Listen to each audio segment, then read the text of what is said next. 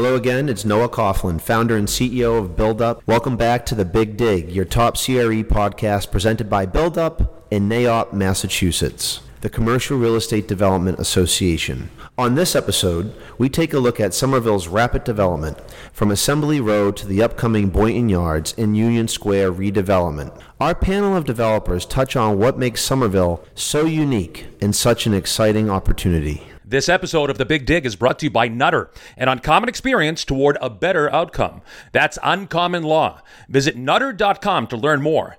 That's Nutter, N U T T E R. Com. Last year, the construction, design, development, and engineering sectors claimed over $1 billion in R&D tax credits. Leyton, the industry's leading R&D tax credit specialist, can make sure you're not missing out on your benefit. For more information, go to leyton.com. That's L-E-Y-T-O-N.com. Leyton. Hello, Megan Doherty here from Build Up. Excited to be chatting about development in Somerville.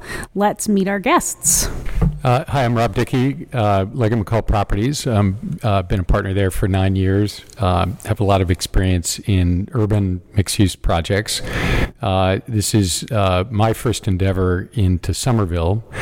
Uh, although we have, um, and we're in partnership with DLJ, and uh, and with DLJ we are pursuing two other sites within Somerville uh, right now. Um, very encouraged about all the um, infrastructure investment in Somerville today, and uh, and the mayor's initiative, and uh, excited to be here. Good morning. Uh, my name is Greg Karczewski. I'm the president of US2. We're the master developer for the Union Square neighborhood. Um, we've been working with the city of Somerville over the last five years, um, working on a comprehensive plan for um, redeveloping 15 acres around the new Green Line extension um, in the heart of Union Square. We're excited about you know building on you know what is already a, a, a great uh, you know authentic neighborhood and building um, you know new amenities, new new opportunities for uh, living and working within that neighborhood. Hi, Patrick McMahon with Federal Realty Investment Trust. Uh, we've been in the city of Somerville now uh, for the past 13 years. Uh, we've got about 62 acres approximately uh, in the assembly uh, in the Assembly Square district. Um, we're about halfway through uh, build out of five million square feet of entitlements at Assembly, or rather Assembly Row. Um, excited to be here today. Excited to talk a little bit about why we're here, not just through our own planning efforts, but through our public-private partnership with the city of Somerville that really is is on the backs of 20, you know, nearly a quarter century of public policy and planning by the city. Um, so excited to be here. Hi, I'm Molly Heath with JLL. I'm part of the leasing team, and I focus primarily in the Cambridge and Somerville um, and urban office and lab market, working with both users of office and lab space, but also investors in office and lab space. Um, excited to be here as well and share a little bit of insight into what we are seeing um, from a demand standpoint that makes us so bullish on and excited about development in Somerville. good morning. My name is Jordan Warshaw. I'm actually the newcomer of the group to Somerville. I've got a hotel project that we've been working on for a little over a year on Somerville Ave, equidistant um, pretty much between Union Square, Porter Square, and Harvard Square. And we're working on a project to sort of help begin knitting those three squares together. Our company is a small eight year old company that has done um, urban mixed use work primarily in the city of Boston. It's our first foray into Somerville. I'm a huge fan of the neighborhood. Um, and in fact, when my daughter just graduated from college, there was no place else she was going to live. And she moved into the neighborhood less than half a mile from my site. So, big fan of what everybody here is doing in the, in the neighborhood as well as what the neighborhood is today. So let's start off by talking about what has drawn all of you to the Somerville markets. Um, and Molly, you can also speak on why tenants are coming here. Um, so, Patrick, why don't we start with you since you guys have kind of been the leader here with Assembly Row?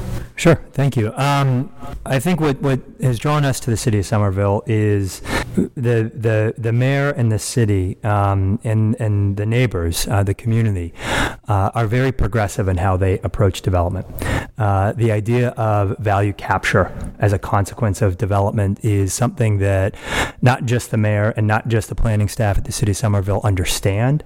Uh, it's the entire community understands and embraces that. And by value capture, I mean seeing development as a way to not just increase the tax base, not just to bring new residents and commercial office workers here, but to evolve uh, the city and evolve the neighborhood and address issues that go beyond the four walls of a built structure.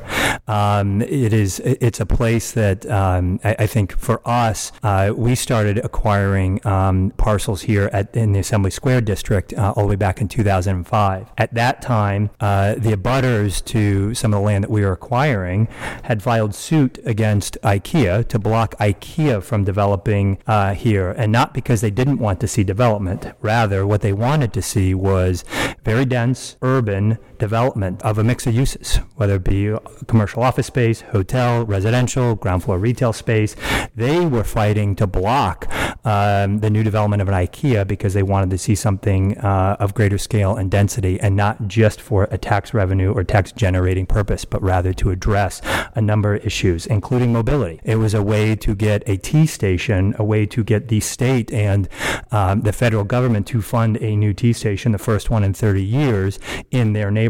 So, unlocking our site um, was, uh, as I said earlier, the consequence of nearly 25 years of public policy planning that involved the community and really uh, getting the community to understand this idea of value capture and development and it being something beyond just a developer making money. I think as as we started to look at the Union Square opportunity um, and, and, thinking about you know what attracted us to Somerville, it's interesting. We've we've done a lot of large scale private pu- public private partnerships um, in different parts of the country, and you know kind of routinely we would go to different communities and, and they would they would ask us to create kind of an authentic mixed use neighborhood. And it was interesting as we started to explore the opportunity in Union Square, as we started to understand the community and the neighborhood and all the different facets um, that that were part of Union Square, that really the, the authentic neighborhood was already there. And so the opportunity to work with the, the city and, and the community to think about how to take that authentic neighborhood and move it to, um, you know, move it to its next chapter, if you will, in its history was a really exciting opportunity to us. Um, beyond that, I think building on what Patrick said, you know, the, the mayor and the city's sort of progressive approach to development and really thinking about every aspect of the project. You know, our project includes mobility management, you know, um, affordable housing, open space, a mix of uses, you know, environmental remediation. You know, the community is involved in every aspect of the project and has a, you know, a stake and an opinion and an interest in that. And, you know, that as, as much as it is, it can be challenging at times, also, I think creates a better result because you're, you're forced as a, as a partner in the community to, to really think about you know all sides of of that particular element of your project. And so you know that was attractive. And then location you know far and away was a, a big driver in our interest. You know being you know a mile from Kendall Square the employment you know generator in in the region being close to Boston close to the airport and then residing in a neighborhood that you know already has a, a really you know educated talented young workforce were all things that were very attractive to, to us in, in deciding to to spend time investing in Union Square. I mean, I think all of us are uh, acutely aware in, in the Boston market of this um, urbanization and this uh, significant investment that people in our business are making in the urban core and what is now a significant investment in the inner urban core. So Somerville is in for you know taking what Greg and Patrick have just said. I, I think the Somerville is really unique in that inner urban core because it's a, it's its own uh, community already. It's very authentic. Um, it's very dense uh, residentially. Um, what it what it uh, lacks to some extent, or has lacked, is access to public transportation, which is which is getting transformed with the extension of the Green Line and the GLX project, and and it's also lacked really places to build commercially. And what the city has done a great job of is to uh, not only unlock those opportunities in, in the few areas of Somerville that are um, industrial um, and, and have space for new development, but to lay over that um, this progressive uh, mentality over zoning and planning that gets us, I, th- I believe, projects that are going to be forward thinking, not uh, backward thinking. And and so I think we wrestle today, all of us, in developing in, in Somerville, particularly um, the three of us that are in the Union, Union Square area and the and, and Boynton and along Somerville Ave, with all the congestion and all the um, all the traffic issues that are going on in that place now. But I think as we look forward and we look at uh, the infrastructure improvements that are being made in the streets, in uh, in utilities, uh, in the in the sort of fabric that the infrastructure fabric that's going to make these projects work, and we look at two or three years, it's a very exciting vision. I think of a place where people can, uh, you know, live and and uh, live live there um, and get to a place of work um, with close proximity and be part of a, of a, a very authentic and I, I, would say very independent culture. Uh, Somerville is a unique environment in terms of its diversity, its politics, its food, its uh, entertainment, and and that piece of it, um, I, I, think the city is continuing to embrace, and, and and we all are too. I think the last piece of what Rob just said absolutely nails Somerville. It is a unique community in Greater Boston and probably anywhere because it's such a interesting, diverse mix in almost every type of diversity. Um, just starting with age, Somerville has one of the largest and most vibrant millennial populations in Greater Boston. At the same time, on the same blocks that are filled with millennials, you'll see old timers who have lived there since they were millennials before that term even existed and raised their families there, and they've got kids running around, and some of them are grandparents now, and they've never left their three decker in Somerville because it's such a vibrant, interesting community. And the thing that is really exciting and unique about what Somerville's doing is Mayor Curtatone has been there for 15 years now. The city council is progressive, they're active, they know their constituents.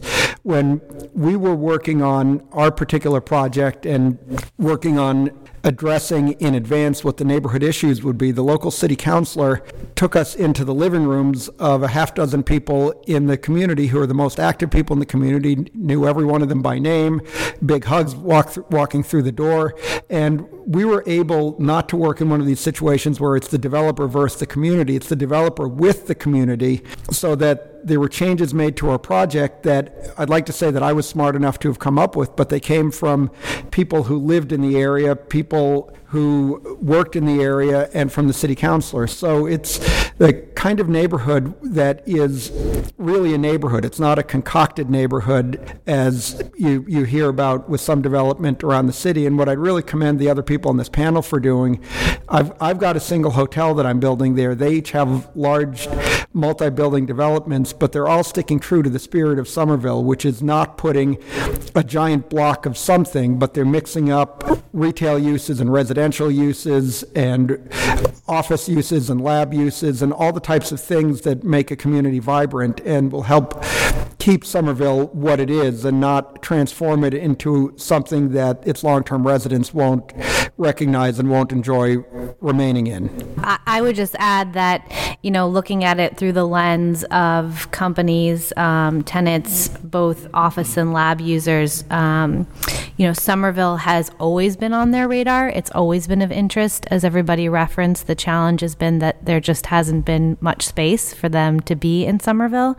And would add to all the things that the panelists have said um, as reasons these companies want to be here, but also I would add that the diversity and uniqueness and authenticity of the workforce in Somerville also helps these companies foster and promote the type of brand and culture they're looking to implement in their companies. And critically important to them, obviously, is the T access, but also the access that Somerville gives them to East Cambridge and the growing life sciences and tech cluster that we're seeing in this urban core in Boston between downtown, the seaport, and um, East Cambridge as well. So, Jordan, you bring up a good point about the, you know, the uniqueness of these projects and, you know, living up to what the existing neighborhood. So, could you all kind of speak about how that the culture of Somerville has affected your planning or design of the buildings, or how you're selecting, you know, retail tenants or um, the mix of uses within your projects?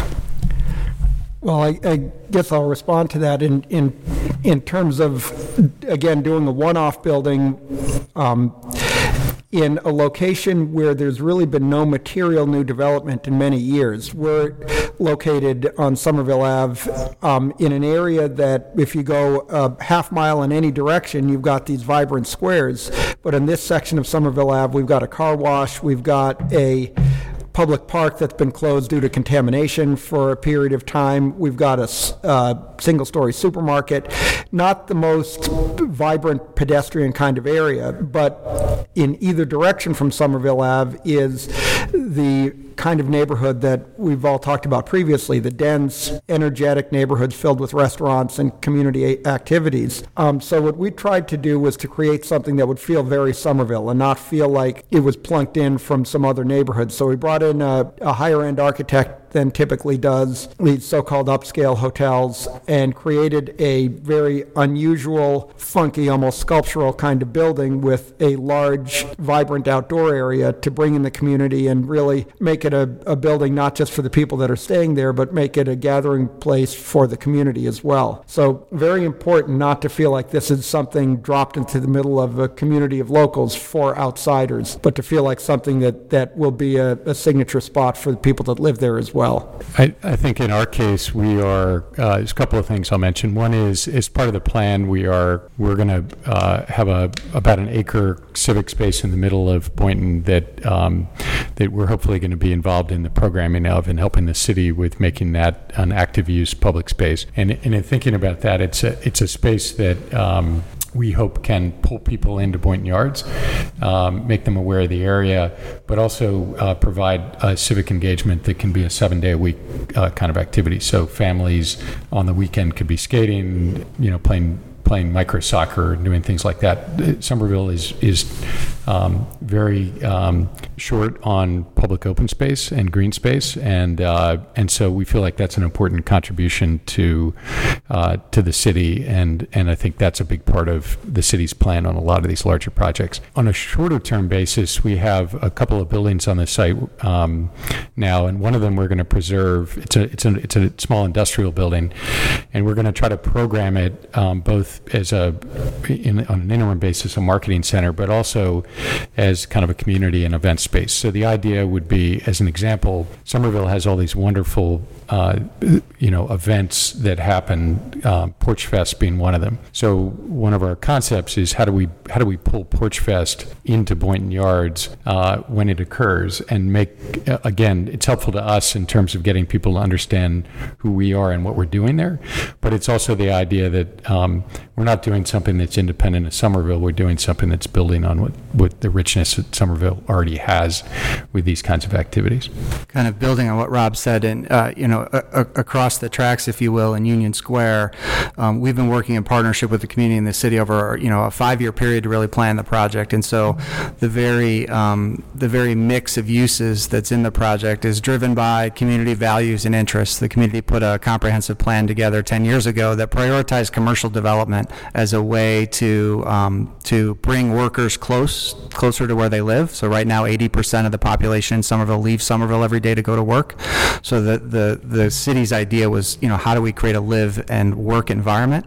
In in addition to that, um, the the community was interested in expanding the commercial tax base. Um, there's a tremendous burden on residential taxpayers here. So how can we expand the commercial tax base?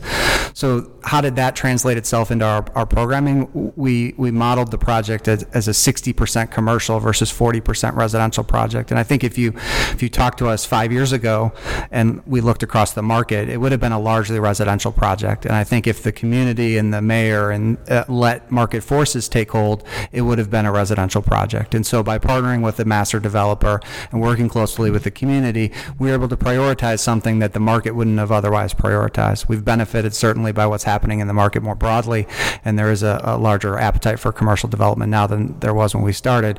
But that's a, a very real way that um, our project truly represents the interests of the community. Um, in addition to that, I mean, I, kind of building on what, what Rob said around creating spaces that connect to the neighborhood as they exist today, where we have 5% of the overall development, almost 70,000 feet, is going to be arts and creative economy spaces that, you know, appeal to a wide range of, of users. And we also have over three acres of, of open space. And so, you know, whether it's Porch Fest or Fluff Festival, which is coming up, uh, I believe it's September 21st. Um, Marshmallow Fluff was invented in, in Somerville. Um, there's a big celebration in Union Square. For those activities, for that expression of, of the spirit of Union Square to happen, we're, we're excited about contributing public spaces and open spaces where that can occur. Excuse me. Uh, and, and go, going back to my earlier comments about the, the idea of value capture, um, by value, uh, I, I think you know everybody here today is actually is kind of given the real world example of the community values um, that the neighborhood and the community here of Somerville have wanted to see in not only their development but certainly what we've done here at Assembly. It is the idea of open space and the idea of not just open space but how do we connect to the water we are a waterfront community. How do we cre- connect to the water? How do we create open space? How do we create open space for, um, for, for the community at large, not just for the millennials that might live here, the millennials who might work here, but for the folks and the families that live here. Um, so, real world example of that, we've got a six acre riverfront park um, that we undertook the design there in conjunction with the neighborhood. We added a playground very intentionally uh, in order to attract and invite uh, families to come down to Assembly for no reason related to living or shopping or working here. Um, so it's it's it's having that value conversation up front with the community, and then looking to pull that through uh, each one of these developments, whether they be singular buildings or multiple blocks, um, in big ways and small ways. You know, and and one of the small ways that that um, uh, we've looked to really tie, tie ourselves to Somerville is to invite the local artists to um, to to effectively use assembly as their canvas. You know, for example, there are 55 languages spoken in, in the city of Somerville.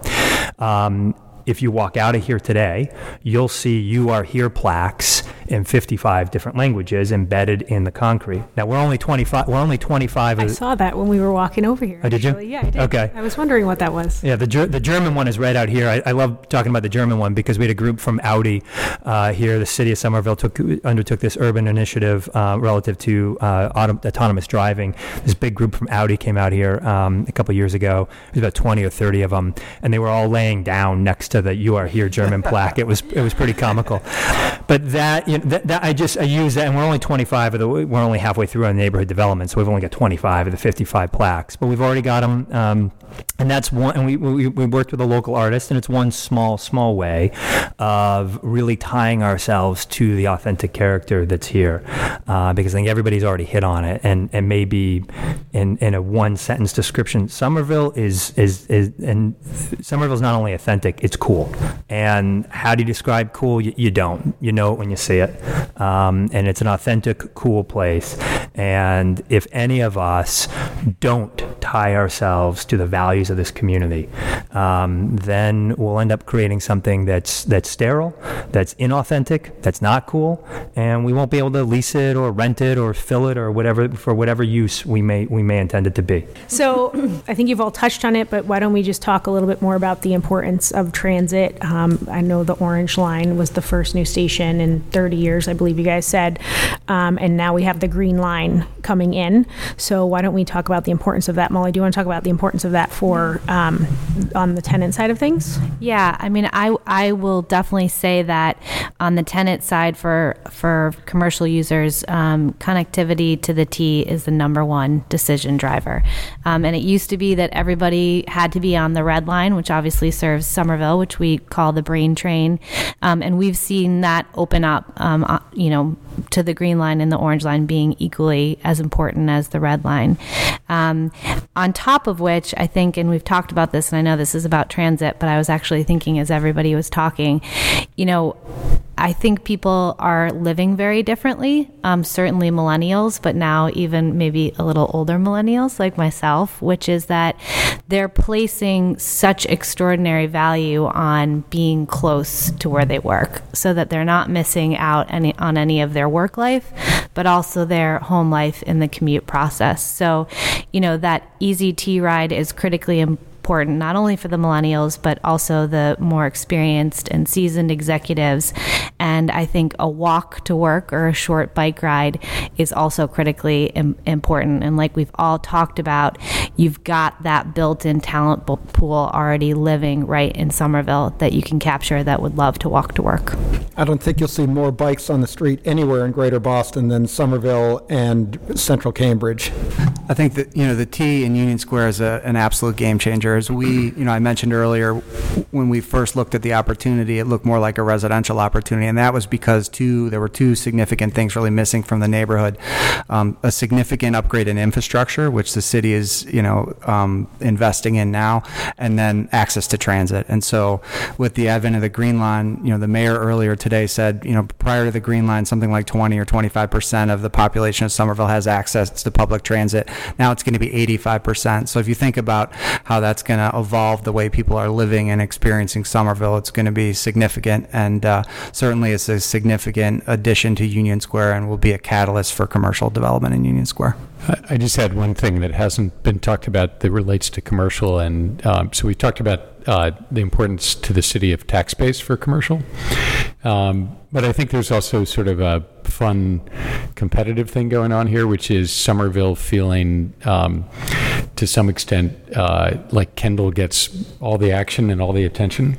And that proximity is so amazing when you think about, you know, um, I mean, we're in, we're in Somerville and yet, um, with Boynton Yards and likewise with Union Square, is um, we're, we're in that area and yet we're almost equidistant uh, as Cambridge Crossing is from the Kendall Square T stop. So all of those developments are benefiting from the Green Line extension, but I think people lose sight of that proximity and and the mayor and Tom Galligani and others in the city really look at this, eh, you know, um, city councilors really look at this as an opportunity to kind of right size the tax base on the residential side, be able to invest in schools, invest in community, you know, maintain that fabric, but um, compete, you know, uh, beyond the really great commercial that's already going on here. One of the things I'd be interested from your perspective, Patrick, is we were involved in the delivery of the uh, Partners Project here, um, but we're not. Sure. I'm not very connected to it now in terms of, um, you know, from an employee standpoint, what it's been like for that. I mean, it's a massive building, and it's a consolidation of all these different, um, you know, essentially back office functions for the for the system, and they were in multiple locations, and they've all ended up here. So I think they're, you know, they're an interesting uh, case of you know, has this been a really great move for them? Sure. Uh, thanks. Uh, not just for the question, but for your your efforts. You guys were more than just involved. Um, I think you, you really helped to guide that. We, being federal, um, really partnered with partners um, in the design of the ground and second floor uh, of that building. And in fact, um, we bought a condominium. We bought the, as you know, the first and second floor back from partners in a condominium in order to execute uh, retail. Um, that that's what you'd you'd say on paper, but really it was to execute a. Uh, it was to execute a use at grade that would draw the 4,500 employees out of the building and into the neighborhood. Um, and so at the Partners Building, we've been very deliberate with the merchandising uh, to, to address kind of the daily needs of the partners employees. So uh, we've got a barbershop, and the barbershop, that guy actually first for uh, barber in Charlestown, first barbershop that he's done outside of Charlestown in 25 years. Uh, very intentionally went and got a local barber, uh, put a convenience store next to him, put a taqueria next to him, put a Greek restaurant over there. That, the Greek guy came out of the city of Boston. We've got Mike's Pastries, came out of the city of Boston. It's a city. It, it's actually a a a, um, a Somerville, uh, born and raised Somerville resident um, who owns Mike Pastries, and now he actually owns one of the condos in in our condominium building. So, I, I'm, I do not mean to go too long in the retail, but the the point being.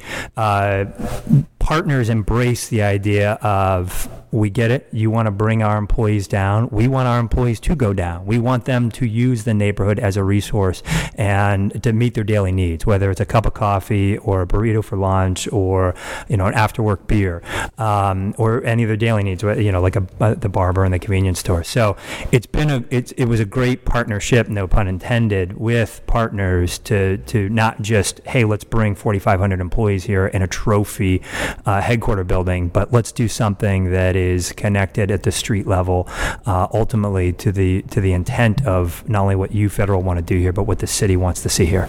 Okay, so um, to wrap things up here, why don't you guys kind of just give me the overview of the future of your projects, when you expect to be, you know, starting construction or finishing construction, and different phasing um, aspects of the project. So, Jordan, why don't we start with you?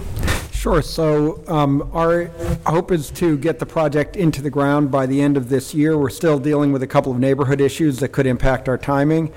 Um, but once we get into the ground, um, we're a little over a year and a half to get completed. And so our goal is to be open by mid 2021, um, to be open right around the time the Green Line opens.